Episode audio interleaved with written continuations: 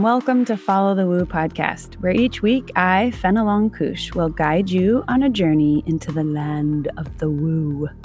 We're going to investigate witchcraft, meditations, the paranormal and supernatural, alien and fae encounters, gurus, shamanism, and, and, and all the woo. So hold on to your butt. This just might be the weirdest part of your day.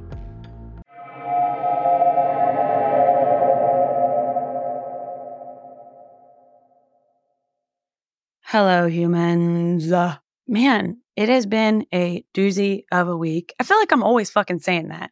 But like I said in last week's episode, I'm in the middle of the byproduct of a crazy fucking ritual, and it's just bananas. You know, it's the gift that keeps on giving. So, because of that, I'm just going to get right into my guests. John Russell, you know who he is. He's been on the show many times before. He is a psychic, a paranormal investigator, and published author. We really love to talk about the books that he just seems to crank out all the time and the way that he views psychic readings in general. He has a, loads of experience. He's just an all around nice dude. In previous episodes, we've talked about his book, Riding with Ghosts, Angels, and the Spirits of the Dead, which is a great book. We also talked about his other book, A Knock in the Attic, which is true ghost stories and other spine chilling paranormal adventures. It's such a great book as well. I highly recommend both of those books. John also has a new book that came out in uh, mid 2023. It's called 20 Ways to Increase Your Psychic Abilities. We reference it in this conversation a, a few times and talk about all of the odd things that psychics can experience because of their innate gifts, but then also how there just aren't a ton of books out there that focus on really increasing your natural psychic abilities. And I think people often think that being a psychic is something that you're born with and that you have to be amazing at it like from the gate. But the truth is is that everybody's psychic. You know, we all have varying degrees of psychic abilities and you can practice and get better at being more psychic. In fact, when I was in a coven, you know, I call, I always call Hogwarts on here because I was in a teaching coven. So I was basically going to like witch classes every week. And one of my favorite exercises that we did as a coven was practicing our psychic abilities on each other. And we would do this for hours on end. You know, we would, okay, I'm holding something in my hand. What am I holding in my hand? We'd fuck up, obviously, because we're not pros. We're not practicing our psychic abilities all the time. But you would notice that after some practice, we get better certain people in the coven I could really, really connect with and we could guess each other's thoughts, like simple stuff, you know, you you think of a color or you think of a shape or something like that. And then we'd be able to guess it every time, you know, after a while. John is great at taking very complex concepts in the occult world and breaking them down so they're digestible. A lot of what I can't stand in this world, this occult, spiritual, witchy world is there's so much gatekeeping and there's so much just trying to sound smarter and better and superior to other folks. And for me, that's just that's not my vibe. It's never been my vibe. I am a radically inclusive practitioner. When I learn something, I teach it, but I'm also always learning. And because I have a Buddhist background, I prioritize being in a beginner state of mind. I actually practice being in a beginner state of mind because that's where all the magic happens. As soon as you figured out everything or you think you figured out everything, you've lost so much of your ability, in my opinion, to truly connect with the miraculous components of doing magic. And I think that's super lost in, you know, it's often called yogier than thou, you know, the type. Oh my God. I used to be very into the yoga and, and meditation world, and it's so rife with ugh, I feel like you know, you know, it's just not cute or good. I lived in LA, which is like the capital of that kind of spirituality. And John is the antithesis of that. He is just a fucking dude with an amazing and beautiful Texan accent. And he speaks to you like you're his friend. And I appreciate that. I really, really do. I think many magical practitioners could use some motherfucking humility. You know what I mean? And he do have it. So I highly recommend you go out and buy these books. We're going to talk about a bunch of shit. We're going to talk about doobie doobie doo, the concept that comes up in my episodes a lot. We're human beings, not human doings. So how much of the day are we doing and how much of the day are we being? If you go too far in either direction, it's going to get bajiggity. And I talk about the middle path all the time for that reason. It's right in between. Doobie doobie doo all day long. A little bit of doing and a little bit of meditating and a little bit of doing and a little bit of chilling. And that's something that John really believes in as well. We also talk about how he fried a bus. We talk about his relationship with magical rocks. Now, this is an old episode again. So I have to check in with him and see where we're at right now. But at the time, which this was about a year ago when we did this interview, he was having like a full on relationship with this rock, not in a weird way, don't go there, it was disappearing from his desk and then it was reappearing and then it was changing shape and it seemed to be speaking to him in a way. In my previous episodes with him, we've talked about how the Fae do tend to be interested in snatching things from his home or kind of playing games with him sometimes. And so I think just because of the kind of dude John is, he invites some weird shit into his life. So yeah, we're going to get into it. All right. Enjoy.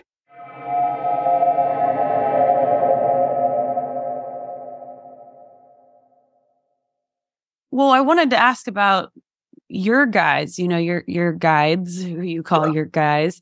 My guys, Do- yeah. Do they you said, you know, you've been going through so much personally and your Yeah. your, your family unit. Have you tried to make contact with them and ask them, "Hey, what is going on?" or has it just been a weak signal like you said? Well, it's a weak signal, and I just get the uh, the communication that this is that shitstorm for everyone right now, and I think the, they're trying to do damage control on the other side the best they can, but it's just it feels cataclysmic right now. You know, it really does. I it's not the end of the world, but it feels cataclysmic. It just it's really really difficult. It seems like when things ramp up to this degree, it seems like the other side has difficulties in doing damage control on that and then getting through and and handling things. And it seems like it disrupts healing energy and and uh, everything. It's it's just really bizarre. Yeah, from from like a Buddhist perspective, there's this and you might already know this, this concept of like density versus like Yeah. gro- grossness versus Right. subtle vibrations and Right, right. you know as a psychic you know that we access the the guys or our guides or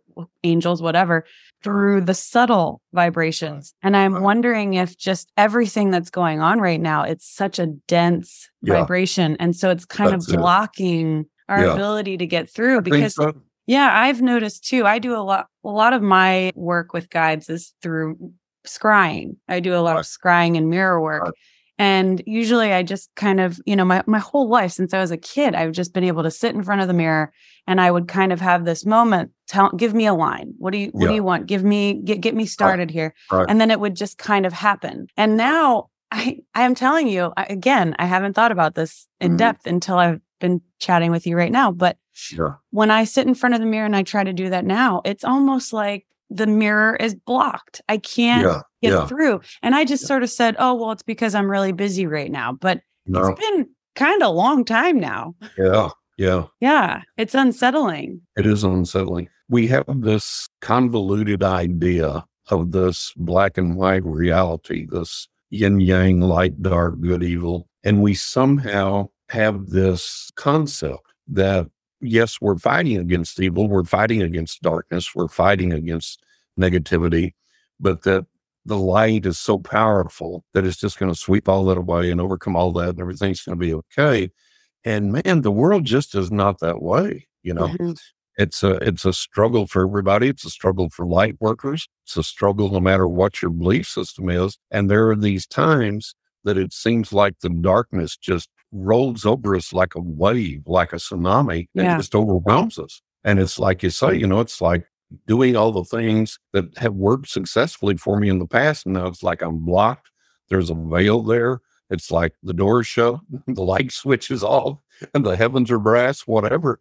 It's like it just is so incredibly difficult to get through to manifest things and everything else. And I have never understood those cycles. Uh, makes me more convinced than ever that you know, it's not as cut and dried as we think it is, and that the light seems to have a big problem with darkness, just like we do because obviously it takes some time for the positivity, for the light, for that divine good to sweep these things aside and make a readjustment and get things back in a in a good motion. And it seems like the more that we're determined to screw things up here, like Putin attacking Ukraine, and you know China rattling its sabers North Korea rattling its sabers, and it seems like we just one thing escalates another, and that escalates something else, and that escalates somebody else, and it seems like we get the planet in this state of just like you said, density, this dense vibration. Yeah, that it seems very carnal and it seems very animalistic and it, it feels very reptilian, very lizard brain. And it's like everybody goes into this hostility mode, into the survival mode, into this attack mode. And uh, it, it, seems like it's so hard um, to try and and break through that and get people out of that and get people to to refocus and um, it, it's a, it feels like a zombie apocalypse you know mm-hmm. It really does. Yeah. You know, when I said earlier, it feels cataclysmic. It really does. I know it's not the end of the world, but it just it has a real cataclysmic feeling, right? And then with these these banks going down again, and I've been telling everybody forever, I said, stay out of the stock market, watch your money, put your money somewhere, you know, hopefully more safe than in banks, you know, some bonds or some savings union or, or credit union or something, because those don't seem to be hit as much as banks do. And then, uh, you know, under the mattress is always good. And I've been telling people, I've been telling people that for years. I said, look, you know, they're like, yeah, but uh, you know, if I've got money in the bank, and this is the analogy that people always use, or what they always tell me, rather, is that uh, if I've got money in the bank, even if it's a small percentage, at least it's earning a small percent. Or if I've got money in the stock market, I might take a hit here or there, but it'll bounce back up and then I'll make money. And my analogy is look, if you have um, $100,000 in the stock market and you lose half of it, you're down 50,000 real dollars. If you've got $100,000 sitting in the bank drawing puny interest and the stock market crashes, guess what? You still got $100,000 in the bank drawing puny interest. You know, you're not hurt. And I try and try and try and get through to people with that and, you know, try and get them to understand. I have this one wealthy client and he always tells me, says, John, whenever I listen to your monetary advice, I do okay and I don't lose money and I'm not harmed financially. And then when I go, oh, well, I know what John told me, but I feel like this, or I think I should do that, or I'm going to follow my intuition on this. He said, I'll lose a lot of money. And I said, well, there's a lesson there. Don't do that. Listen Stop doing that. Stop doing that. I've been trying to talk to people for years and, and tell them, you know, stay out of the market, stay out of high risk investments, stay out of things, and, you know, stockpile some cash, have some cash there. You know, if the bank goes south, you still got the cash under the mattress, you know. So it's, uh, it, it's a frustrating thing to see all these things happening, try and guide people through this. And you know, I'm an optimistic person and I encourage people to be op- optimistic and, and positive within reason. But that's the key. You got to do that within reason because look, these things do happen. These problems do happen and sicknesses and illnesses and all these other things are going on. We have to face them. We have to deal with them. So it's great to be positive, but you also got to be realistic and you also got to realize that you can lose what you have. You know, you yeah. can lose your health nothing else for a time, but it's still for a time. And you can lose money and you can lose investments. You can lose this and you can lose that. It's a precarious time right now. It's very frustrating trying to figure out the best way to guide people through this density that it, that seems like we're just slogging through mud trying to get out of it. Yeah. Yeah. I think that in times like this where it gets more dense and i've not experienced it like this in my lifetime this this lifetime. This is the most intense it's ever felt for me. And i i do feel like when it gets like this and you're blocked the only thing i can think of doing is finding spiritual community yep. and working with them because you know every witch will tell you every even you know even like church circles or like gospel choirs or things like that Right. You know, people focusing on that subtle vibration and that lighter energy, so to speak, yeah. not even necessarily that just being connected to the other side like you said right. it, it's always more accessible when you have more people focusing at the same time that's and so true. i'm wondering if that's kind of what i need to do to kickstart my yeah. my relationship with my my guides right now is is yeah. maybe i need to go like meditate with a group or cast a circle or something and, and you know, do that more often sometimes that helps and sometimes it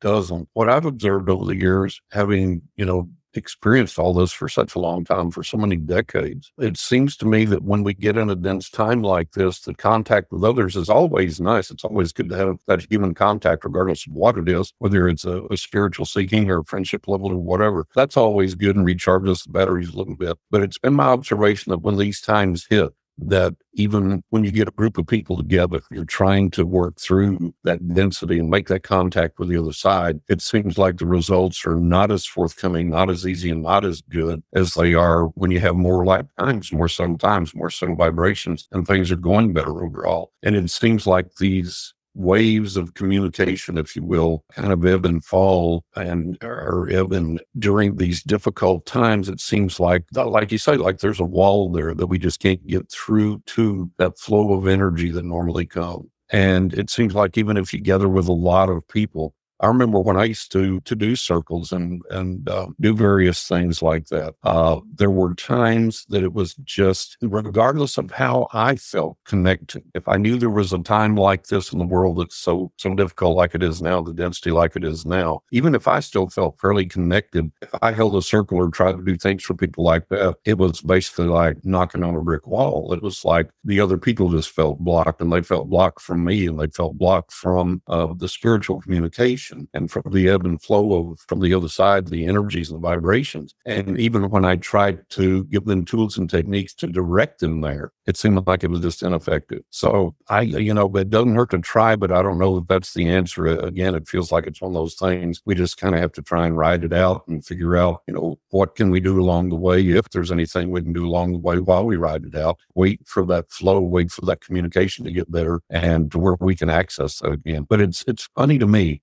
Seems like during the times that we're feeling good we got money in our pocket and we're happy and our health is good and we're upbeat, it seems like that's kind of the way the world's going. And it seems like the other side is just readily accessible during those times. And then when we're having health issues and the world's going to hell in a handbasket and we're having all of these difficulties, that's when we need the help the most. And it seems like that's when it's hardest to get. It seems like that's when it is blocked or withdrawals or whatever. So it's a conundrum. It's something I've wrestled with for decades. I don't fully understand it. I wish to God I did, you know, because now's the time we need that help. And it seems like now's the time it's the hardest for the other side to communicate with us to get that help to us. And it feels like our personal energies are down and difficult for us to to expel to exert the energy that we need to toward others for healing and for positive circumstances and things yeah i mean i don't want to believe you but you have more experience than me so i'll take that but i, I do want to you know still believe that there are ways to access with groups or or alone even yeah. in times of turmoil you know i don't want it to be all like doom and gloom because then i then i get depressed so exactly.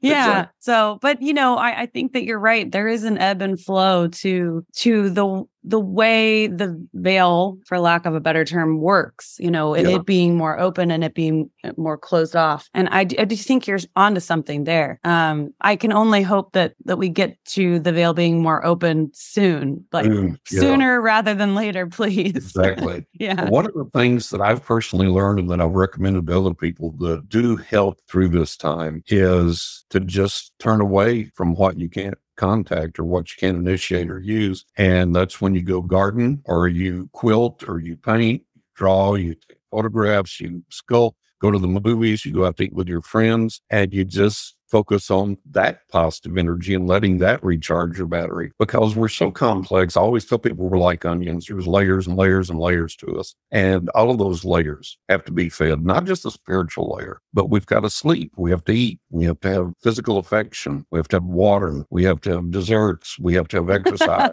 we have to, you know, all of these things. And we have to engage in hobbies and interests that fulfill us. And so we have to understand that when we find a, a closed door seemingly in one direction, like, you know, with the other side right, that's the time to turn your attention to the mundane things, so called. They're really not mundane, uh, but the mundane things that, um, that will sustain you and will encourage you and will help you. And, you know, whether that's gardening or sitting with a friend having a drink or uh, having a conversation with somebody you hadn't talked to in a while, going for a drive, whatever it is, whatever small things you can do just to keep your positive energy up. And it may not cure anything, may not fix anything, but it makes you feel better. Yeah. And that's what we have to do in this uh, along the way. We have to make ourselves feel better because, like you say, if you get too far down in the in the dumps, looking at all this negativity, then that begins to affect you, and you begin to miss opportunities that are there when they do come. Right. Exactly. So, yeah. You know, if, if the spiritual thing isn't totally working, don't despair about that. It'll come back around. But in the meantime, you know, watch a movie that makes you laugh. Watch it again. Watch a good TV show. Go out with your friends and eat. Go to a concert. Go listen to some music. Do some of the normal things that have, need to do anyways to recharge yourself, to lift yourself up, to make yourself happier, to get, put yourself in a better frame of mind, a better mood. And, uh, you know, then just can continue keeping an eye on that veil and see when it seems to open up a little more. Yeah. And that's a great point too, because, you know, a lot of times paranormal investigators and psychics, people in our world are focusing almost too much on the other side and not enough on, yeah. Know, and that's what I tell people is like, you know, I've talked to people that especially when that that realm is just washing over us with all of this communication and all these manifestations and all these experiences. And I've had people tell me they just got so wrapped up in that they were just exhausted. And I said, Yeah, turn your back on it, go out to eat some Mexican food and go to a movie. Yeah. You know, yeah, yeah, yeah, the yeah. other side's still going to be there. The world's still going to turn. God's still there. And they don't need you. You know, you're not the one spinning the earth. You're not the one controlling all this. Get away from it for a week. Go fishing. Yeah. Know, take a cruise, get away from it, you know, because mm-hmm. anything we're we're so constructed that anything will eventually wear us out, no matter how much we love it, no matter how much we enjoy it. I mean, you look at professional athletes, musicians, anybody that has dedicated their life to something, and especially if they've been doing it since they were a kid, professional athletes usually start when they're five or six years old, somewhere around there. They dedicate themselves to this. They love this. It's they eat, sleep, and breathe it, and it wears them out. Even if they take care of themselves, they've got good nutrition. They've got the best sports therapists. They've got doctors. They've got trainers. They've got massage therapists. They've got nutritionists, and that takes all that just to keep them from just totally cratering. Just you know, uh, that's the stress level of anything carried on at a, at a high level. And they have to find ways to, you know, they have to reach a point where they say, okay, I got to take a week off or, you know, I got to do this, I got to do that. And so anything you love, no matter how good you are at it, or no matter how good it might be for you, it's gonna it's gonna short circuit you at some point because that's just where our bodies are. yeah. Know? I firmly believe in healing. I have been a recipient of healing. I have transmitted successful healing energy to others. And yet as I'm 69 now this month, my body wears down even more. Happy birthday. I have celebrate and are worse than they were before. There's just things that, you know, I'm not able physically to handle the amount of clients that I used to be. My psychic gift is stronger and more accurate than it's ever been in my entire life, which is awesome. But my old body's so wore out that I just can't sit and read for clients all day long every day like I used to. Yeah. You know, so there are things that we just have to acknowledge. We have to realize that, okay, I, I got to pull back here a little bit there. I got to slow down a little bit there. Yeah. That's just the way it is. There's a certain kind of fatigue that comes with the paranormal as well because yeah. it's not like a part of the brain that's used all the time. So, you know, like when you go down a rabbit hole or you're, you know, we were just on this uh, farm recently and making all kinds of contact, but not getting a lot of information. But that doesn't mean that we're not, that energy isn't passing through us, that we're not used yeah. to having passed through us. Well, not only that, you're expending energy, whether you're getting results or not, you're still sending those radar waves out there, seeing what you can intersect with, what you contact. So you're still expending energy. And like Absolutely. you say, that energy is still flowing through you. And that's taking a toll on your brain, your body, and everything else. Yeah. And it, it is very tiring and something that I've been extremely, extremely fortunate over the years because there have been you know, I started reading professionally when I was 18. And at times I have carried a very, very very heavy client load. And I, I, mean, it was ridiculous at one point. I mean, my, my wife would say, look, we're, we're going on a road trip. You're going to just have to take some time off or whatever. And I'd say, well, I've got X amount of clients scheduled here. Let me handle them. The rest I'll put off or whatever. And it was so bad that I'd get up and in our motel room before we started the day, I'd do a reading. And you'd be like, don't and my do wife that. would like, pissing me off. yeah. Yeah. And yeah. so I, I used to be able to carry this tremendously heavy client load and just do this enormous, enormous amount of readings. And it didn't wear me out. It didn't tire me out. But at the same time, one of the reasons that it didn't was if I had, say, I had a client scheduled at 8 a.m. and then I didn't have another client scheduled till 10 a.m., I'd hop on the bike and go for a half hour ride, you know, yeah. and then come back, settle back in, hit that client. And then once I was done with that client, before I went to the next one, I'd go have a snack or maybe watch 15 minutes television or something, or listen to music for 15 And then Yeah. between the next client, if I had a couple hours, go sit outside and enjoy nature and, and just sit and look at the clouds. So, but because I did that and I learned that I could recharge my batteries along the way that way, I could handle this incredibly heavy client load, this incredibly heavy investigative load and, and contact with the other side and everything else. But like I say, you know, and like you're saying, the body eventually wears out because of that Yeah. you know, and and you have to learn to say, okay, you know, that, and in my case, I'm very, very fortunate because literally the gift is sharper and better and more accurate than ever, even when I was young. But the old body is just so tired that I can't sit there and pull the client load that I used to. Yeah. And, you know, tell of my health problems, I can't do the investigations and things that I used to. So you make those adjustments, then you, you pass on that knowledge to the younger people, hoping that they'll get it and that will extend the lifespan of their, you know, psychic capabilities, investigations, or whatever they do. Yeah. It reminds me of a quote by famous quantum physicist Amit Goswami. Wait, let Yeah. me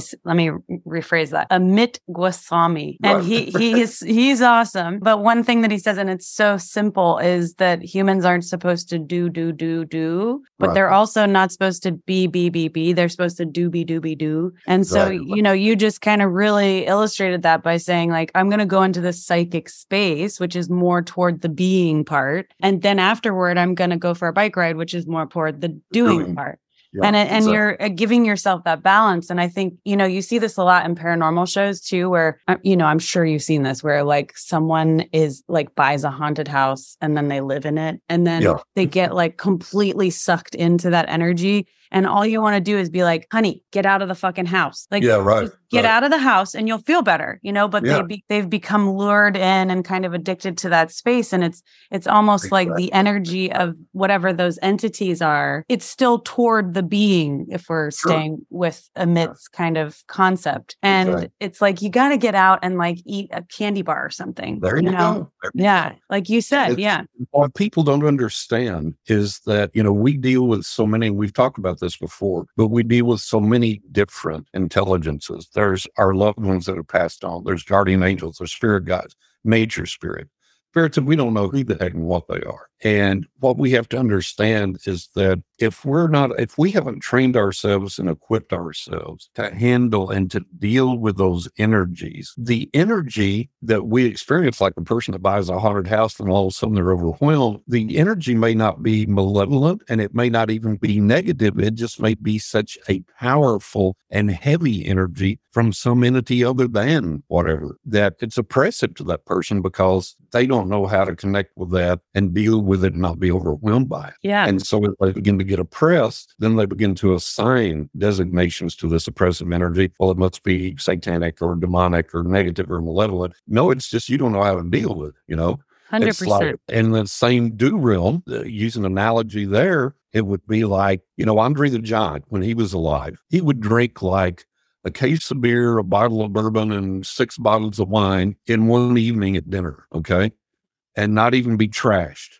So, using that analogy, it would be like us going out with Andre the Giant and trying to hang. It's like, oh my God, here's this monster guy that once picked Arnold Schwarzenegger up in the air like a rag doll, turned him around, set him down. Arnold Schwarzenegger and he went out to eat. And Arnold got up, you know, being the man, said, I'll get the check. And Andre picked him up into the air. Arnold felt, said he felt like a rag doll. He picked him up into the air, completely up into the air, turned around and set him down, said, I've got the check. And Arnold's like, okay. So, you know, dealing with someone with that strength, that power, that ability to party, drink a case of beer, bottle of bourbon, and six bottles of wine, you're not even hammered. You can't run with that. You can't deal with that. That's your world. That's not your lane, man. yeah that's Arnold not your lane handle the guy was like, come here, Arnold, like a rag doll. So you have to understand that some of these spiritual inner are the equivalent of Andre the Giant. They're so powerful, they can handle um, energy levels and emotional levels and things at, at a place that we can't even begin to imagine. And if they exude even a small part of that toward us, to us, it feels overwhelming. To them, they're in their lane, you know, but to us, it's like, oh my God, I, I can't handle this. So you have to learn ways to handle that. And like you said, one of the best is get out of the house for a while and don't automatically assume that everything's negative. You know, talk to the entities that are there. And so, you know, I feel this very strong, powerful presence. Sometimes your energies are a little overwhelming for me. Can we find a way to pull that back? You know, I, I want to communicate with you. Uh, watch over me and watch over the house. Protect me, bless me if you can, guide me if you can, but pull back a little bit on that energy some if you can because it's overwhelming. So, you know, it's it's amazing to me. People never think to talk to these intelligences. You know, yeah. if if I was there in the room with you right now and I cranked up the stereo as loud as it would go, and the windows were vibrating. The cat ran out of the room, and your wife ran in and went, What in the world? What are you guys doing in here? To me, that might be great. Everybody else, it's overwhelming the house. And your wife would come and go, Hey, John, you got to turn that down, man. I'm trying to do something in here, and the windows are vibrating, the cat's running around, and, things over here with their earphones blowing off. You got to cool it. Oh, okay, okay, no problem.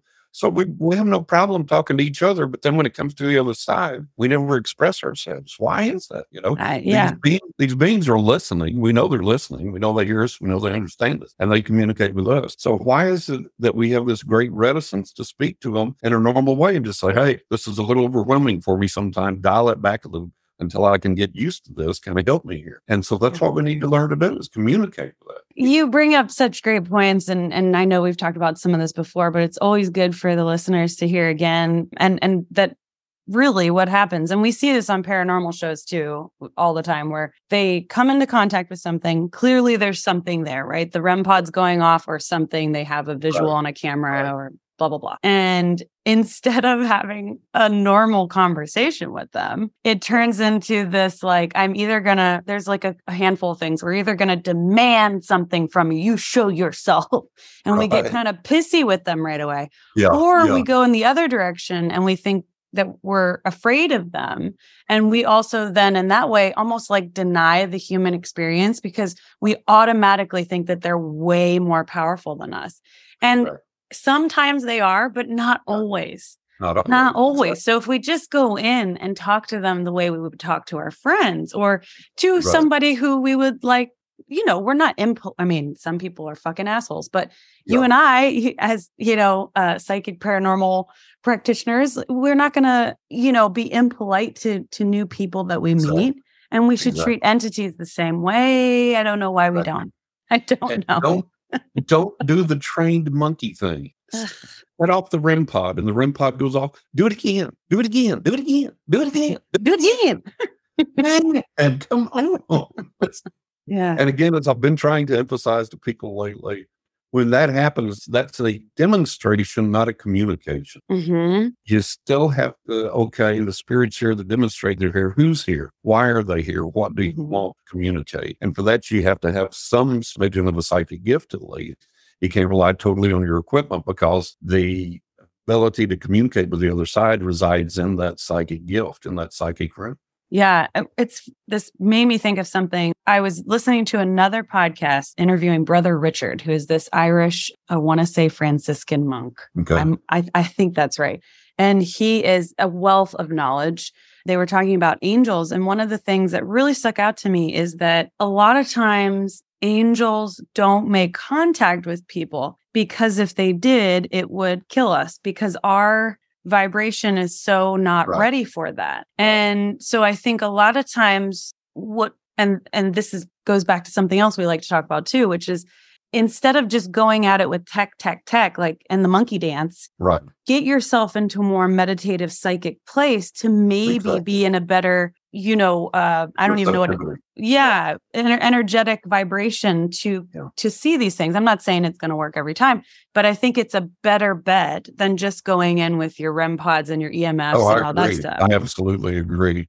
And I think too, you know, having said what you said about him and the the uh, the angel contact, the energy thing there, uh, that really didn't dawn on me exactly that way until just now. But I think that part of what we may do in a circle or in a preparatory meditation or whatever, that we may not even realize that we are uh, using, in essence, a spiritual transformer to up our energy. And then the transformer for the angelic energy, the, the energy from the other entity comes through. That's a step down transformer for them. We kind of meet in the middle where we can have some of that contact. Yeah. Or otherwise, like like he said, it would be deleterious. That's a really good point. That's a really good way to put that. I, that if you ever have a chance to look up Brother Richard, he is fucking so fascinating. He is Yeah. he just knows everything about the the the Bible in a way that I have just never heard it before. And it's Right. so refreshing because he kind of abandons the King James version and Right. goes further back and I just he's just so lovely to listen to and he really makes you if you have issues with Christianity because you know in my life I I had Yeah. Negative experiences with Christians Absolutely. he kind of like makes you almost want to give it another shot, you know, like be more open minded about that particular religion. But while we're on that, though, I do want to ask do you or have you ever contacted angels or worked with them in your psychic in your psychic work Yeah, the uh, and I, I think it's not been me contacting them so much as like in the past where, where we've talked about my guardian angel experiences where they've sometimes literally saved my life. Um, and then maybe it's the contact that I might initiate just by being open and receptive to that. But it's like when I'm on my motorcycle going 70 miles an hour, I'm not consciously focusing on sending out guardian angel contact vibes but I get that protection and that benefit. And so I think it's more that they have been contacting me as evidence that they protect me and watch over me and take care of me uh, rather than me contacting them. You know, I might ask for that guidance, pray for that guidance, might initiate the, the request for protection, but the physical reality and validity of it is that they watch over me. And when that time comes, they have provided that for me many, many times and literally been life saving many times. I know you mentioned that you you wanted to talk about healing a lot because of a lot of what's going on in the world right now, and I, I want to talk about it as well. Right. When you project healing energy toward other people in your work, like you said you've done, or vice versa, or if you've just experienced it, like you've witnessed Right, it with your right. own eyes, do you feel that it always has an, an angelic connection, or are there other entities that have come through, sort of working through you, so to speak? Really good question. And I think for me, it, it's really kind of hard to explain. For me, there's a feeling that all the healing energy is driven by an intelligence. So angelic beings or whatever. But there also is almost kind of a, a neutral feeling to this energy that I sometimes experience and sometimes have successfully manifested. And it sometimes seems like it's just that I'm able to grab onto something that's always there in the atmosphere that just exists. And then I'm able to harness that and transmit that. I remember in, in the all the successful healings I've done, I used to be able to heal people's headaches instantly. I mean, like I would I would put my hands not on their heads, but just around their head and transmit this healing energy that to me is just this energy that's available in the atmosphere. And when I did that, 10 seconds later, literally 15 seconds later, they're like, my headache's gone, totally, completely gone. I mean, like it's gone. I mean, like I feel great. So I used to be able to do that instantly for people. And it just feels like something that's always there that I can transmit to people.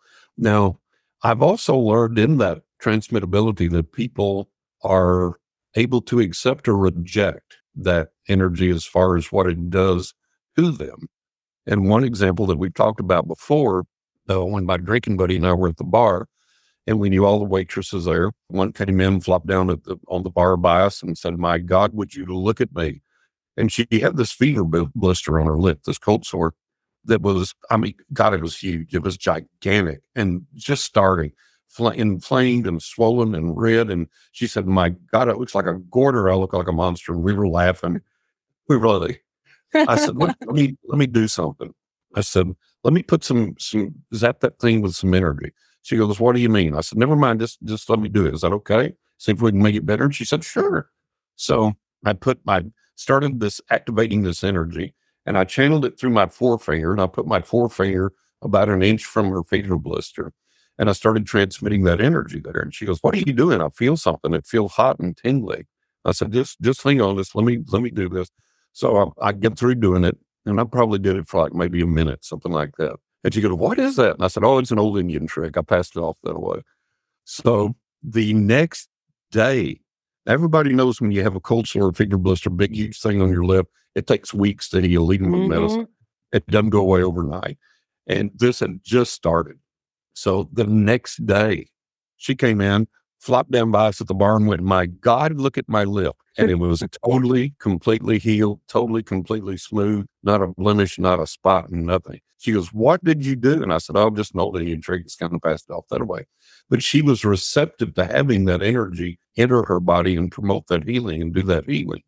Now, there's other people I had, and I can, I've always told people I can transmit energy, transmit energy through my hands. You're going to feel it. You're going to feel either cold or hot or tingling. So you're going to feel something, but you will feel the energy I'm transmitting. This one couple I knew, they have this friend, and I had done this healing energy on them. And they said, You have got to feel what this guy transmits from his hands. It's crazy. It's insane. You got to feel this. So we were all over at their house for a dinner party. And then they said, Okay, you got to come sit down, John. You got to transmit this energy to her. I said, Okay. So I'm transmitting this energy to her and I'm feeling the energy go into her. And I said, Are you feeling that? She goes, No, no, nothing at all. I'm like, Yeah, bull. So I ramp up the energy and I know she's feeling this energy. And I, am like, Are you feeling anything? Tingling, hot, cold, the breeze, anything? Nope, nothing at all. Not a single thing. So I ramp up this energy and now my hands are turning red and starting to sweat. And she sways slightly in the chair. and anything? Nope, nothing, nothing at all. Well, okay. So the next day, I met my friends again. They were saying, You nearly knocked her unconscious and out of the chair. and I'm like, Well, I knew I was transmitting her healing energy. She kept saying, No, no, no, she's not feeling a single thing. And she, they said that she told them, I, I felt that energy so strong when he began, but I just wasn't going to let him know I was feeling it. I was like, Okay, whatever. So, you know, people have these these weird, if you're open and receptive to the concept of the idea of healing and receiving healing energy, you're going to be more successful than someone that resisted or doesn't believe in it or says, oh, I think this is bullcrap or whatever. So that seems to be one of the things that, you know, this power is there, it's available, but it seems like it can also be refused or short circuited or like in her case, I'm nearly unconscious, nearly falling out of the chair, but I'm still going to resist and say I'm not feeling anything. And I think in that case, if she had just accepted that energy and just let it wash through her, regardless of her belief system or regardless of her resistance to me, then, you know, no telling what she could have experienced. She could have had a wonderful healing or this or that or whatever. But, you know, she wanted to resist that and wanted to, to not deal with it. This reminds me of something, and I, I want you to tell me if this is kind of what you mean. For some reason, Christianity keeps coming up in this conversation, but we'll roll with it.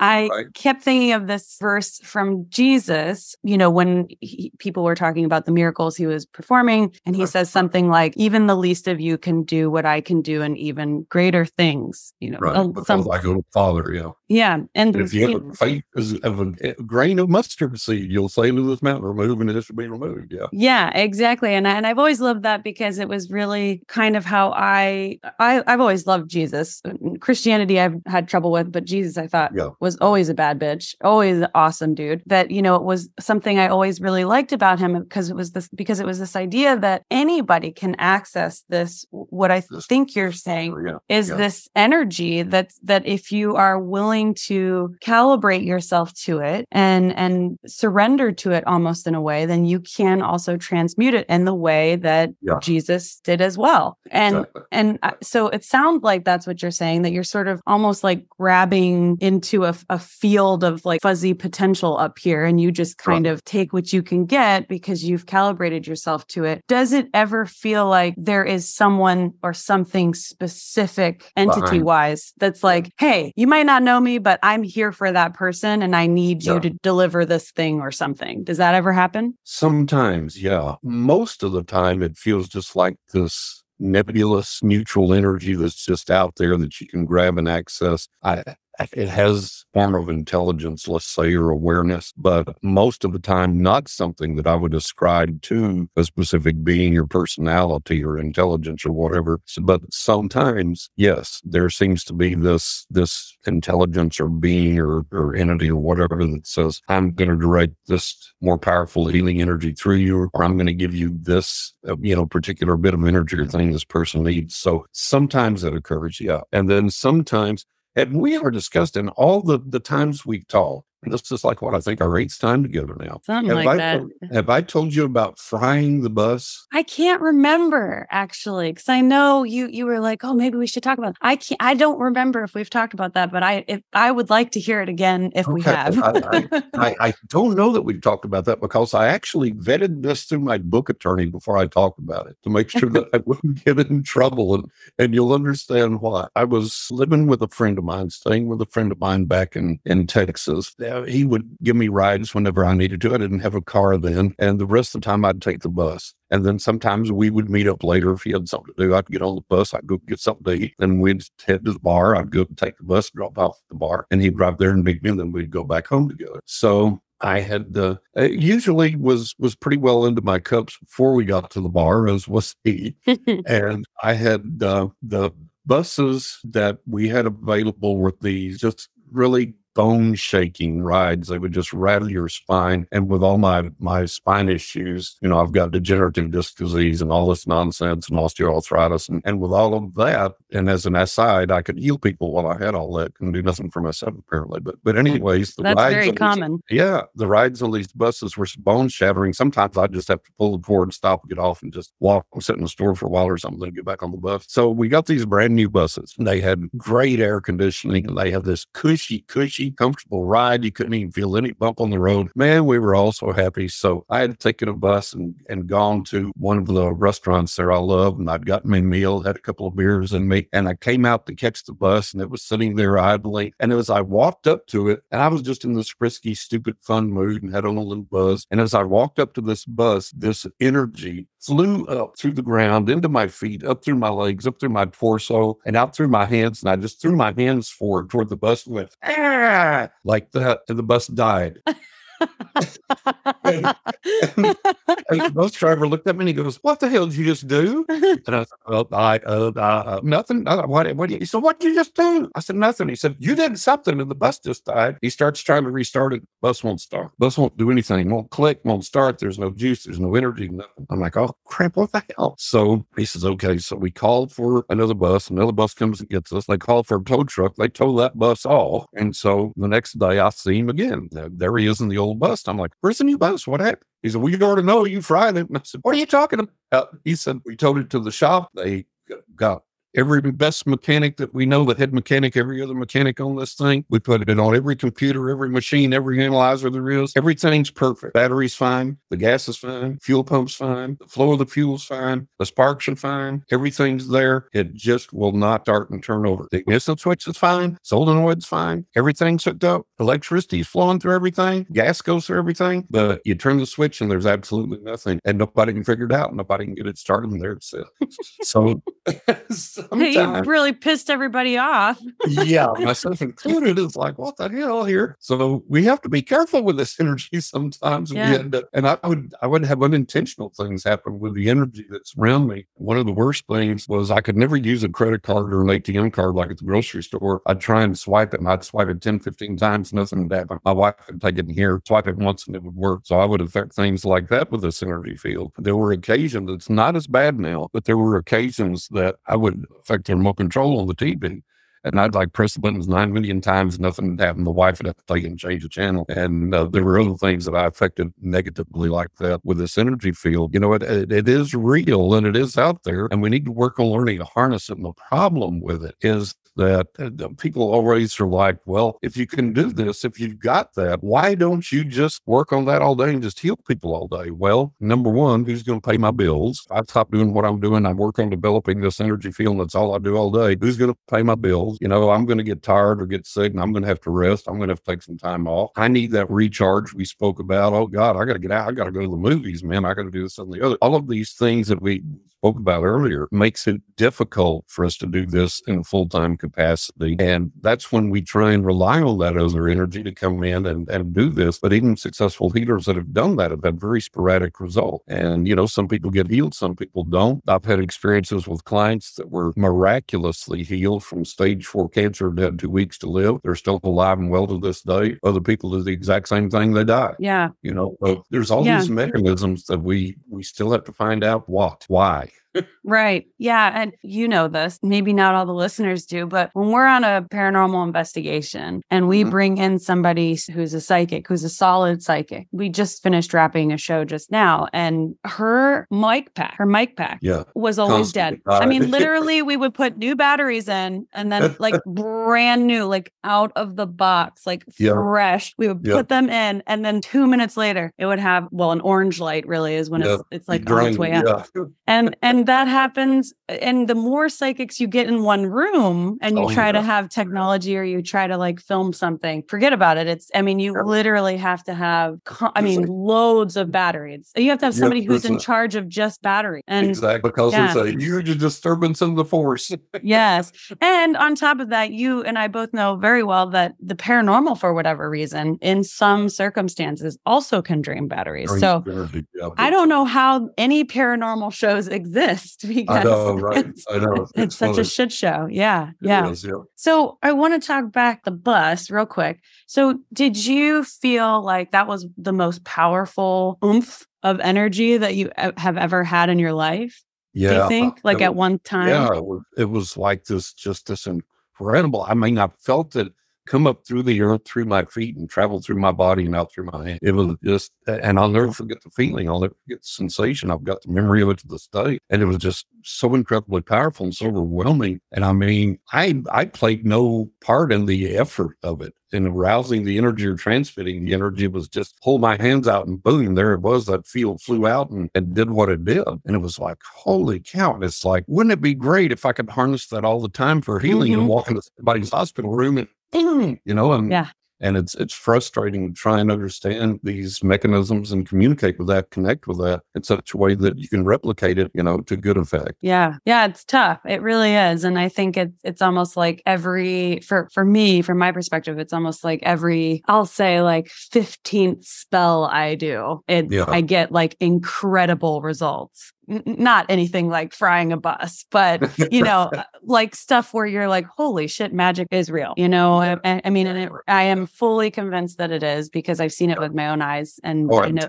I know you have too. Yeah. Well, and, and speaking of that, one of the things that you had talked about earlier, seeing with your own eyes, that was so freaking fascinating, and it was the first time you had brought it up, like in our conversations at least, was these you were seeing what were they rock, magic rock? Magic rocks. Yeah. Yeah, or like some kind of you were it was like you didn't think it was magic and then all of a sudden like something happened. It moved and there was some kind of energy. I know you said that the the veil has been kind of hard to penetrate lately. Right. Have have you had anything happen with that or did it just stop? That energy stop? That energy has um, has slowed down considerably. It's still there, but it's almost like it's dormant in a way. It's it's almost like it. I wouldn't say maybe it's like in, in an active hibernation, if that makes sense. Like the energy is still there, the purpose is still there. It's just like one of these haunted rocks I have. It's it's not manifesting the signs and the things and the, the things on the surface that it once did, but it still manifests this thing where I'm picking it up right now. I've got it right now. And it's as light as a feather. I mean, this is a large rock and it's just as light as a feather. It's like there's there's nothing there like I had a piece of paper in my hand. So it's still able to manifest that, but some of the other manifestations have slowed down or kind of gone into hibernation or whatever. It's it's kind of like seeking that, looking for that and anticipating that.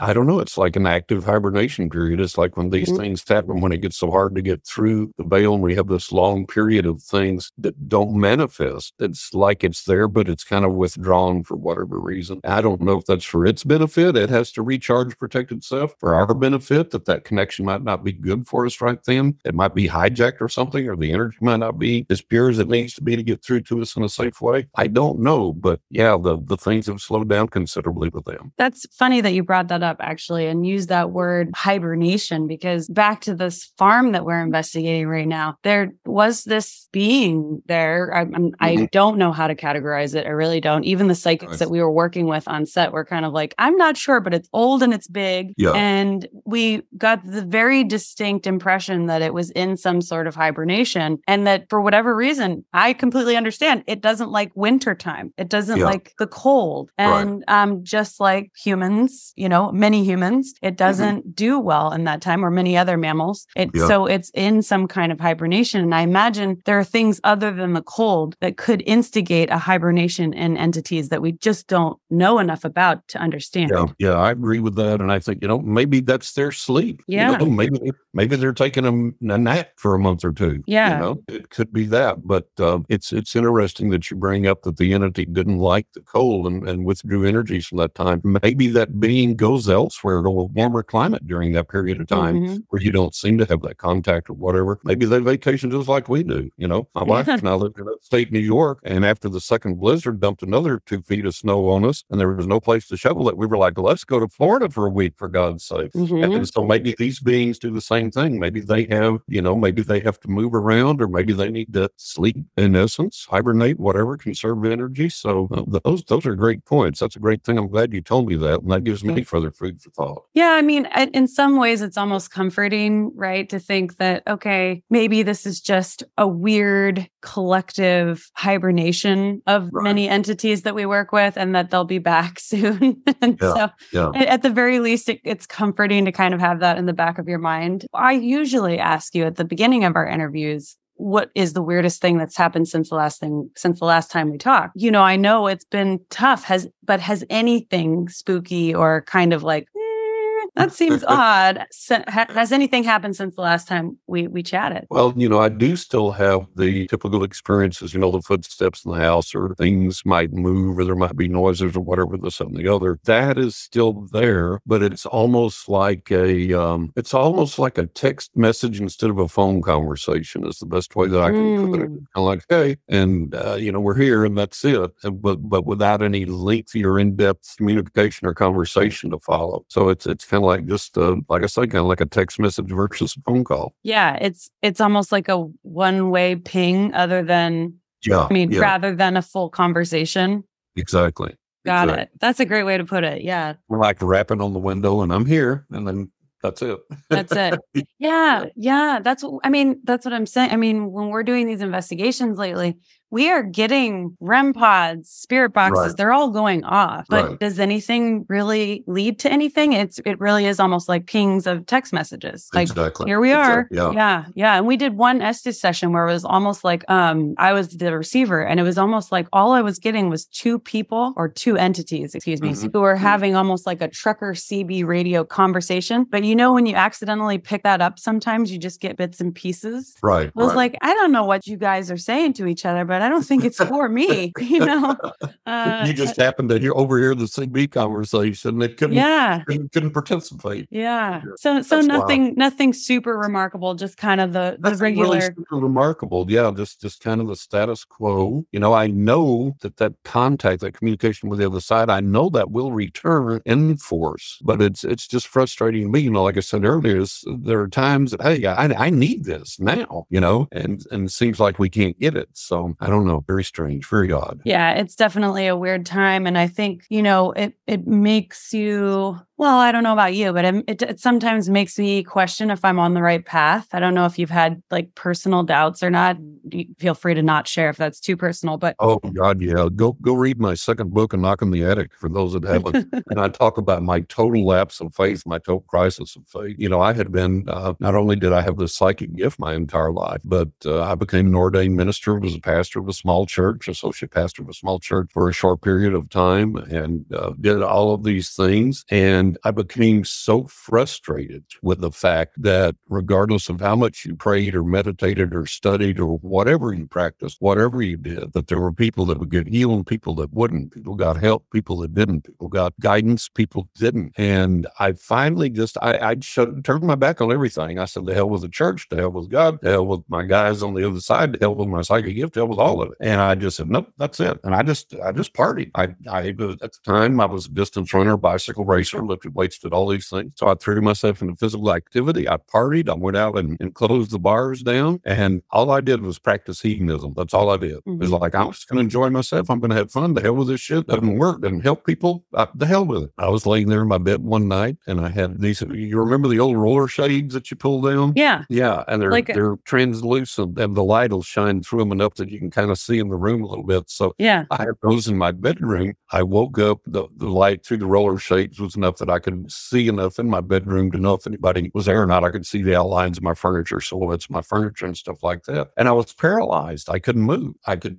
move my eyes. I could look all around my room. I could breathe, but I could not move. I couldn't move my fingers, couldn't move my feet, couldn't move my legs, couldn't move my arm. And I was like, okay. And then it dawned on me. It's like, okay. And, and I said, I could whisper. And I said, who's there? And the sand, I was laying facing one wall and the sand came and put itself on my shoulder very gently and gave me this loving, gentle squeeze and held it there for several seconds and then released it and let go. And when I let go, I could move. And in that one touch, and I'll never forget how gentle and healing and loving that caress was. And in that one moment, it was like, you know, we get it. We understand, but come back. Your work ain't done. It's frustrating, but you know, you got to take up the flag again. You're not going to understand everything, but you can walk in the light you've got and you can do what good you can do. And it was like, wow. So that's, that's what brought me back from that crisis of faith. You know, here lately, I've, I've been like you are, you know, I've had the same thing. I'm like, you know, the hell with this crap. I'm not doing a damn bit of good for anybody. And, you know, I'm just, you know,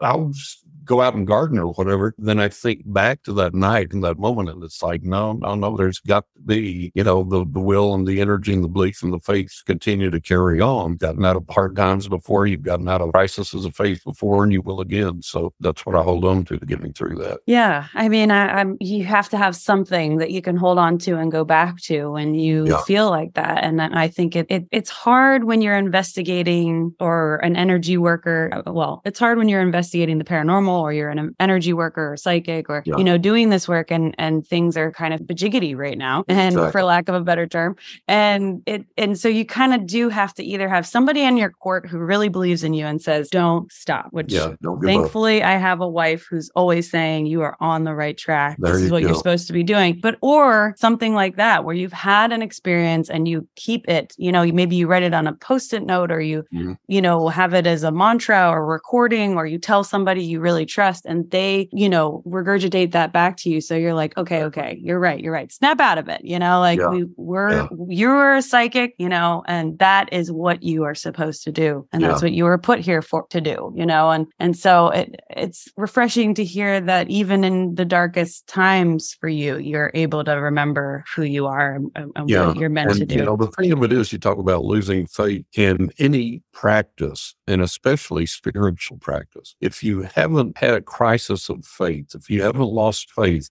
at least once, you're not trying. You're not really practicing what you believe. Mm-hmm. If you really put into practice what you truly believe, you're going to lose all faith at some point. You're going to have a crisis of faith. And then there'll be something that brings you back around and you get that understanding of, oh, okay, I was going to go out here and heal all the kids in St. Jude's, and instead I healed this guy on the on the bus I rode with, and there's my lesson. I, you know, so I, I'll keep going. I'll see how many more people I can heal, how many more people I can touch, or whatever. So you know, and the and the thing right now, I think the crisis of our world and the world system's kind of made it this way. You know, we were talking earlier about the price of things, the cost of groceries, and how hard it is right now financially for everybody, and all these banks failing and everything. And it almost makes it to where you have to get up in the morning you grab the shotgun and you grab the, the game bag and you go out in the field and go, I hope I can find something to kill Lee today, you know? And it's almost mm-hmm. like we're in a survival mode. And totally. that makes it so hard to sit down and to be relaxed and to, you know, communicate with the other side and to,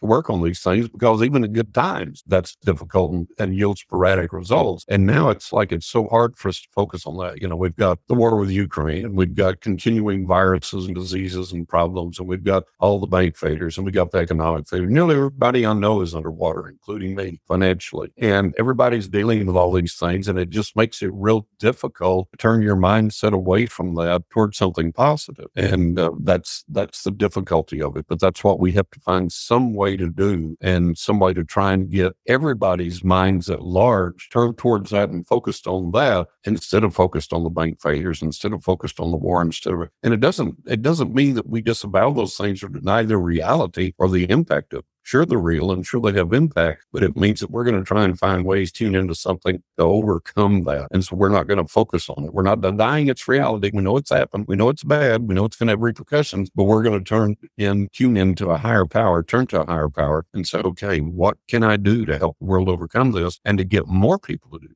And if we could get that done in mass, we could turn this thing around a lot quicker. I agree. And not to take it back the other way, but another thing that can be really defeating in times like this is frauds who are then cornering the market and getting loads of money for, for Yep. doing what they're doing. I don't know if you're following the Zak Bagans thing right now. It's a Oh, yeah. huge Oh, yeah. drama. Huge drama. Everybody in the paranormal world is like waited, waiting, uh, you know, bated breath for uh, Mhm. Nick Nick Groff and and what's his name from Destination Fear, Dakota, to come forward and and Right. kind of fill the beans. And we already know because it's been recorded so many times that Zak has been faking Fudging evidence. Yeah. Yeah, he fakes everything, and not to mention a nun- number of other things that I'm sure will surface. And that happens with psychics all the time. And time. You know, in the midst of this like density that we've been talking about, and this ugh, really difficult time in connecting with the other side, you then also have these people who are actually not being rewarded, but but they're they're kind of taking advantage of this opportunity to perpetuate false Yeah. Evidence and false claims. And so And make good money for it. and make really good money. And so, Yeah. you know, what are you thinking first about the Zak Bagans thing, if you care to comment?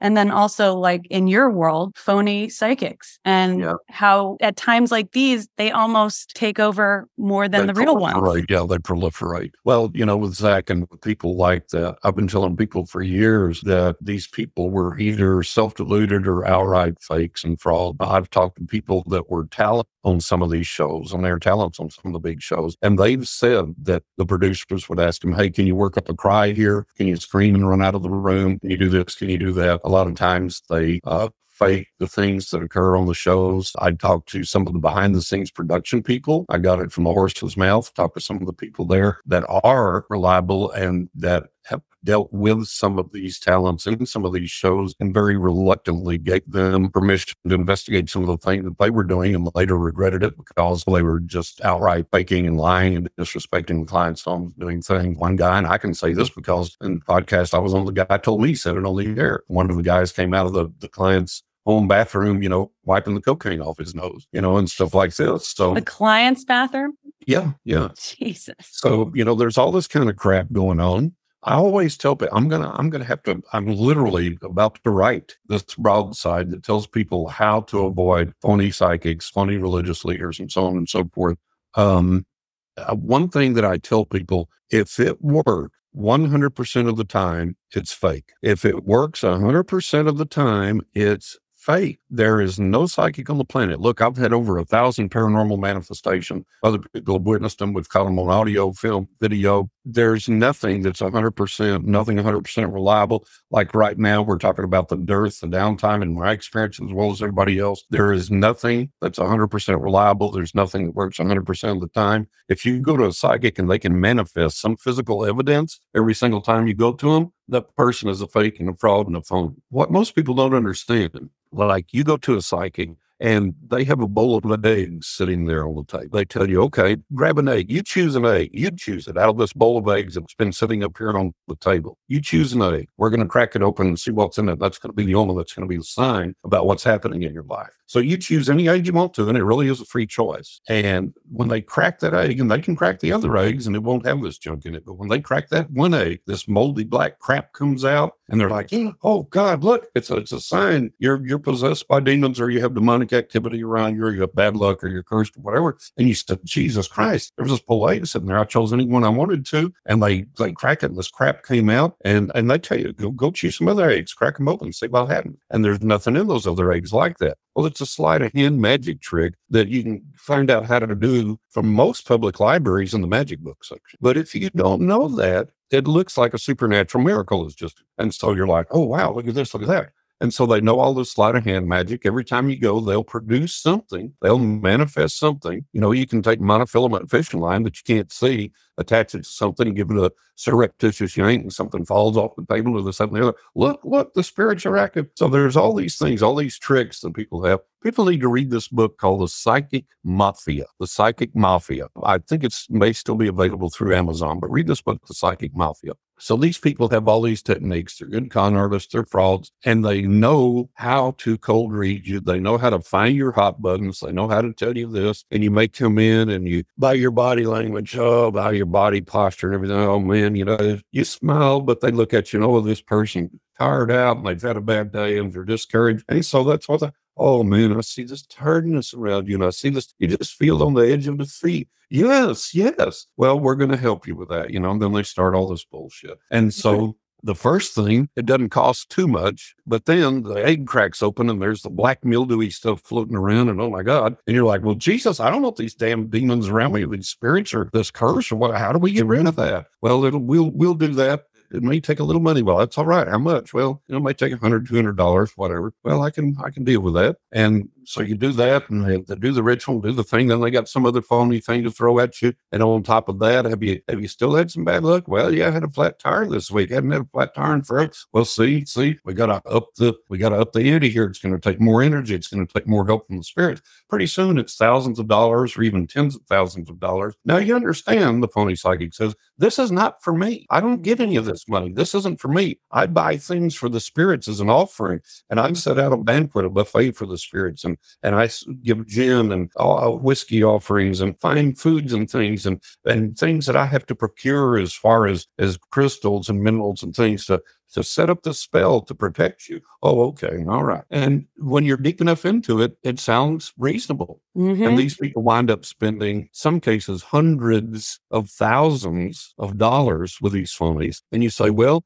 if you're that goddamn stupid and ignorant, you deserve to be taken advantage of. Well, over the years, I have rescued many clients. Just had one here recently come to me, spent $120,000 with these. Mm-mm. And what Mm-mm. I have actually explained, yes, uh, one I had was 50,000, one was 100,000, this one's 120,000, one was 30,000. So this has occurred continuously over the years. And I've had to explain to these people why, how this goes on and why, why something happens every time they go. Yeah, but every time I go, there's a dish that falls off the thing or this thing happens, other thing happens. Yeah, here's how it's done. So I have to tell them this, I have to rescue this. And of all of these people that I've talked to, have any of them been kudzu idiots? No. They've been college educated. One person had three degrees and owned their own business, had a bachelor's, a master's, and a PhD and owned their own business. The other people I've known have all been smart, erudite, intelligent people. And it's just, you'd be shocked how easy it is when somebody knows what they're doing, how they can take advantage of you and how they can manipulate you. And why not help them with money? Why not throw money to the spirits? Why not throw money to the psychic? Money solves everything else. You go to a lawyer, you got to pay a retainer, an upfront mm-hmm. fee. You got to pay every time you talk to them. You got to pay 40% of what you get or whatever. Okay. You go to a mechanic, you got to throw a ton of money at them for fix the problem. Okay. Go to a psychic. Yeah, I can fix that problem. Okay. Well, they need a ton of money through. So it's all logical. Mm-hmm. It all mm-hmm. makes sense. But the thing that amazes me is these people will be $5,000 in, $10,000 in, $50,000 in, and their lives aren't changing and nothing mm-hmm. positive happening. And they're keeping milking, milking them for more money. And they're, it's like, why don't you quit? And it's like, hey, this shit ain't yeah. working. You're phony. You know, I'm, I'm quitting. I, I wanted to ask you, I actually have a friend who recently was looking for some help from someone that was like in the psychic healing category. She came across someone through a family friend. Mm-hmm. And I am really careful about this because I work with psychics all the time and I've interviewed right. a gajillion psychics and da da da da da. And so I'm always like, are you real? Are you fake? Mm-hmm. And so this guy, you know, she told me, oh, yeah, he said that did their initial call that was like two hours or three hours or something.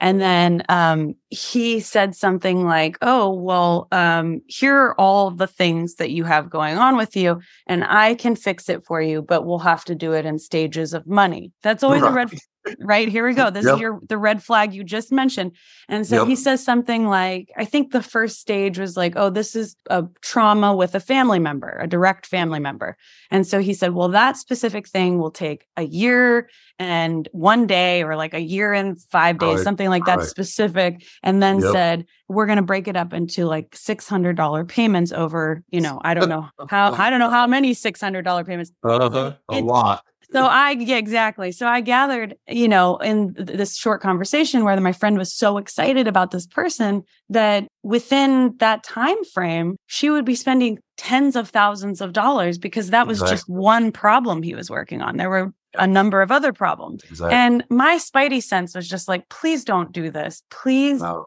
Not she's not rich, you know, she's no. not. So I was like, what can I do to convince her? Because I didn't want to poo poo on her experience because they are so good at making you feel like something positive happened in that first reading, you know? Yeah. Like yeah. you said, they can really make you feel like, oh, well, I feel so much better. So yeah. obviously something's working. Yeah. It's I know. It's it's just enormously frustrating. And and another red flag if you go to a psychic and a psychic medium, and I've done mediumistic work my entire life, and if you go to a psychic or a psychic medium or just a medium, however they want to classify themselves, and you're going to have a seance, and if you're told that once you sit in those chairs and the lights go out, you cannot turn on a light. You cannot turn on a flashlight. You can't light up your cell phone. You can't get up and go to the bathroom. No doors can open and close. That's it until the medium announces that the session's over and then the lights can come back on. You're being played mm. because any legitimate spiritual activity that's going to occur can occur in broad daylight or with the lights on in the room. I've had it happen a bajillion times, but what these suckers will do is they will work undercover while the lights are out. Guess who has the night vision goggles on? Mm-hmm. And guess who's going around with a little mister, a little spray bottle, and you're somebody yells out, Oh, I, I, just felt a cold mist land on me. Well, yeah, that's called the idiot with the night vision goggles over there with the little atomizer spraying water on you. And then uh, there was one seance I became aware of that this phony was sitting there when the lights were out and they had one of those little toy pianos. Mm-hmm. And they would say, okay, the person can ask a question from spirit. If the answer is yes, it'll be, and if it's no, it'll be down the other way. And uh-huh. so they sit there and do that in response to the yes, no question. And the excuse always given, the reason that you can't turn on a flashlight or the reason you can't get up and go to the bathroom, open the door, the reason that there can't be any light in the seance situation, it could injure or even kill the medium. Yeah. Well, that's the biggest goddamn ignorant nonsense on the planet. It's just like, holy friggin' cow. I, I, just so those are some of the signs you look for. Those are some of the things you look for. Yeah. And then like with me, go to my friggin' webpage. I have over 80 client testimonials, and these are not, oh, John made me feel good. This is John told me this shit and it happened. And then I've got media testimonials, so on and so forth. So find the, before you go to them, find their web page, look at their testimonials, look at their credentials, look at everything they've got on there, vet them, check them out, yeah. see if they're, you know, and if possible, ask for references. I can't tell you how many people have come to me say, my friend referred me to you, my mom referred me to you, my dad referred me to you, mm-hmm. and so on and so forth. So the you know eh, when you go to, to a mechanic, you ask for him, say, hey, I'm thinking about this guy. Oh, don't go to him. He'll charge you an arm and leg, won't fix nothing. Okay, well, who do you recommend? And they tell you, do the same thing with a psychic. But yeah. have the common sense to realize, even if you're recommended to somebody and they start this phony, blony chicanery, magic trick stuff and all this manipulation, all these demands for money, there's your red flag and go elsewhere. How do you feel about the the perfect timeline thing? You know, h- have you ever experienced that where you felt that you knew, oh, it will take precisely 375 days for this to fully get healed and these are how many payments and maybe it does work. I don't know, but like would you think no, of that bullshit. as a red flag? Yeah. yeah, that's bullshit. That's total that's bullshit. bullshit. yeah, that's total bullshit. For one thing, I've been given specific timelines for clients for things to happen and no payments involved. This is what the other side tells me you need to do here, do this here, do this here, do this here, and you're going to get this result. They paid me for that one reading. That's it. No more money involved. I gave them that advice, and that's that's the way it works. Yeah, you can get specific timelines for people. I've been given the day for people, the exact day for people the exact amount of time for people. But it's never tied to more payments of money or anything exotic or weird there. Uh, mm-hmm. Uh, you know, if the other side shows you something as a prediction for a person and that occurs in steps, you just tell them, okay, here, expect this, here, do this, here, prepare for that. And then boom, down the road, there you go. And there's no payments tied to that. You know, yeah. you pay me for the reading and I give you what the other side gives me for you. And boom, you go do it. You don't need to buy anything, purchase anything, pay me any more stuff or go out and join the cult and shake your head and wear yellow. You know, just do what Spirit tells you, and it's right there. You just go do it. And there's there's no payments involved. Anybody that's wanting payments to manifest a timeline or make a timeline happen, that's bullshit. I'd like to catch them in a dark alley, mete out a little psychic justice. I am literally going to take this snippet of you and play it for my friend. There you go. And and There maybe if it's not coming from me, it, it will be It more believable. difference, Yeah. Yeah, I really appreciate that. But I want to ask you one more thing before I go. Is there anything else that you want the listeners to know? I mean, uh, about what's going on psychically with you or any psychic impressions that you have about what's happening in the world, anything like that. Yeah. You know, I just, I want people to understand that the psychic realm is real and it can help us and it can guide us and it can lead us. But to beware of these funnies, to beware of these frauds and to understand that people are going to make promises to you. There's no possible way that they can keep. People are going to say, I can bring your cheating boyfriend back and he'll be faithful to you for X amount of dollars. or I can do this or I can do that. No, they can't. These people cannot do that. If they could, they would be so mega rich that every uh, Bill, Bill Gates, Donald Trump, everybody else be coming to them asking for a handout. They'd be so mega rich. They can't do these things. They cannot do these things. It doesn't mean that these things don't occur, that the spiritual realm doesn't manifest these things, but the spiritual world doesn't seem to be sitting there like a puppy dog wagging its tail going, ask what you want today. I'm just here to grant it. I'm just here to serve you. it doesn't work like that. I wish to God it did, but it doesn't. And my frustration over the years, and I've been very honest with people and told people about this, for all the dramatic physical manifestations that I've had, and other people have witnessed them, they've seen them. We've caught them on film, we've caught them on video, we've caught them on audio. For all of that, there's times of like this dearth right now. We're like, guys, I need this, or I need that, or I need the other thing. What's going on? And I think that when we get into just exactly what you said, when we get into this time of need and desperation, it's so easy to grab onto somebody and say, well, I can solve that. I've got the answers. I'll take care of you. I'll make this go away. And we're so desperate and we want to believe and we need, Yeah. we need that something. And that's when these phonies sweep in and take advantage of us. We need to be aware of that. And it may be okay. Yeah, I'd like somebody to resolve this, but it looks like it ain't happening right now. I'm just going to gut this out till I get a little more light on my pathway and see where I need to walk through this. Yeah, I think you're right. And I, I hope that things look up for you and for all of us. eh, You Yeah. know, I mean, but but really, you know, you've you've just been in like a, a weird sort of valley right now. And I'm I'm I'm sending you all the good vibes I can Oh, muster. bless you. Yeah. You know, that's Yeah. one thing maybe I think that people don't understand is that people that have my gift, my experiences, the things that I've done, they think that we're immune from all this. And we go through our lives hard knocks and lumps and bruises and life lessons too. And right now, man, I tell you, we've been been going through the wringer. I've been going through the wringer. And it's Yeah. been some of the most difficult times that I've been in for a long, long, long, long time. So yeah, absolutely. I appreciate everybody's good prayers and vibes. Help me out a little bit. Go buy a book at Amazon, you know? I mean, it's Yeah, like absolutely. people people think, oh, you know, uh, he's a psychic and he's a writer too. God, he's got to be getting double rich. Well, I've never made a living off being a psychic, even full time, and, and not a respectable living, anyways. People that think you get rich writing a book only if you're James Patterson. That's right. That's right.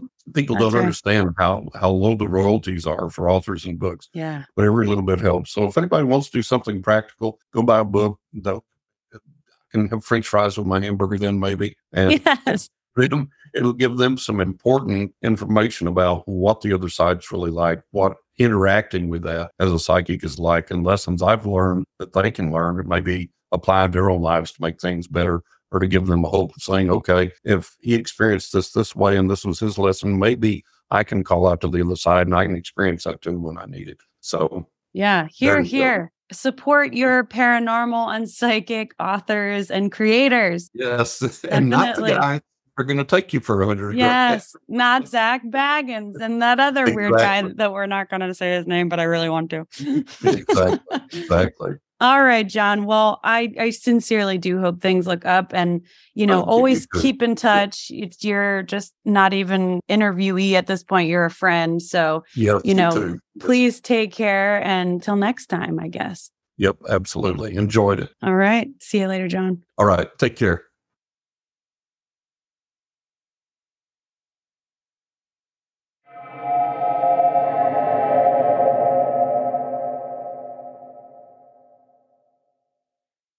You should go out and buy John's book. That's what you should do. It's on Amazon. It's everywhere. You can get it anywhere books are sold. It's called 20 Ways to Increase Your Psychic Abilities. It's one of those books that you can have by your nightstand or your altar space or your fucking desk, you know, at work and just kind of take a little poke here and there and remind yourself because I, f- I feel like one of the big things about cultivating our psychic abilities is that we think that we're supposed to do it in big chunks for hours on end. We must consume a thing and learn it. But really, it's always better to do just a tiny bit every day, however often you can muster, because then it starts to create a groove in your brain. In your brain. Okay? Your brain. So, uh, yeah, here's to making some good psychic grooves in your brain. Again, I highly recommend his other books, Riding with Ghosts, Angels, and the Spirits of the Dead, and A Knock in the Attic. And you, will be able to find everything that John is up to at johnrussell.net. And you know how I am. I'm going to put all that shit in the show notes for you. But I got to go. Okay. I got a lot of stuff to do. I do. And I bet you do too. So do your shit, but don't do, do, do, do. Remember. And don't be, be, be, be. Doobie, doobie, doo. Love you. Bye.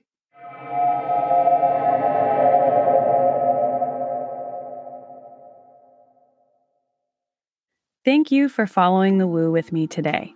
If you love what you heard, please make sure to subscribe to Follow the Woo wherever you listen to podcasts. And if you're feeling particularly stoked about this show, please leave a review and or rating. You can also support this podcast by becoming a member of the Order of Woo, where you'll get community access and loads of extra goodies exclusively on Patreon. That's patreon.com slash follow the woo. The Order of Woo patrons bolster this podcast and community and allow for the creation of more content, products, services, and events over time. Every little bit helps, and I'm so grateful for the patrons who have joined the order already. If you've experienced something magical, mystical, or just downright weird and want to discuss it, or if you're interested in sharing your expertise, or if you want me to research a woo topic with you or for you, please email me at followthewoo at gmail.com. Join me next week for another woo topic. And remember, tell the truth, be nice to each other, and if it feels right,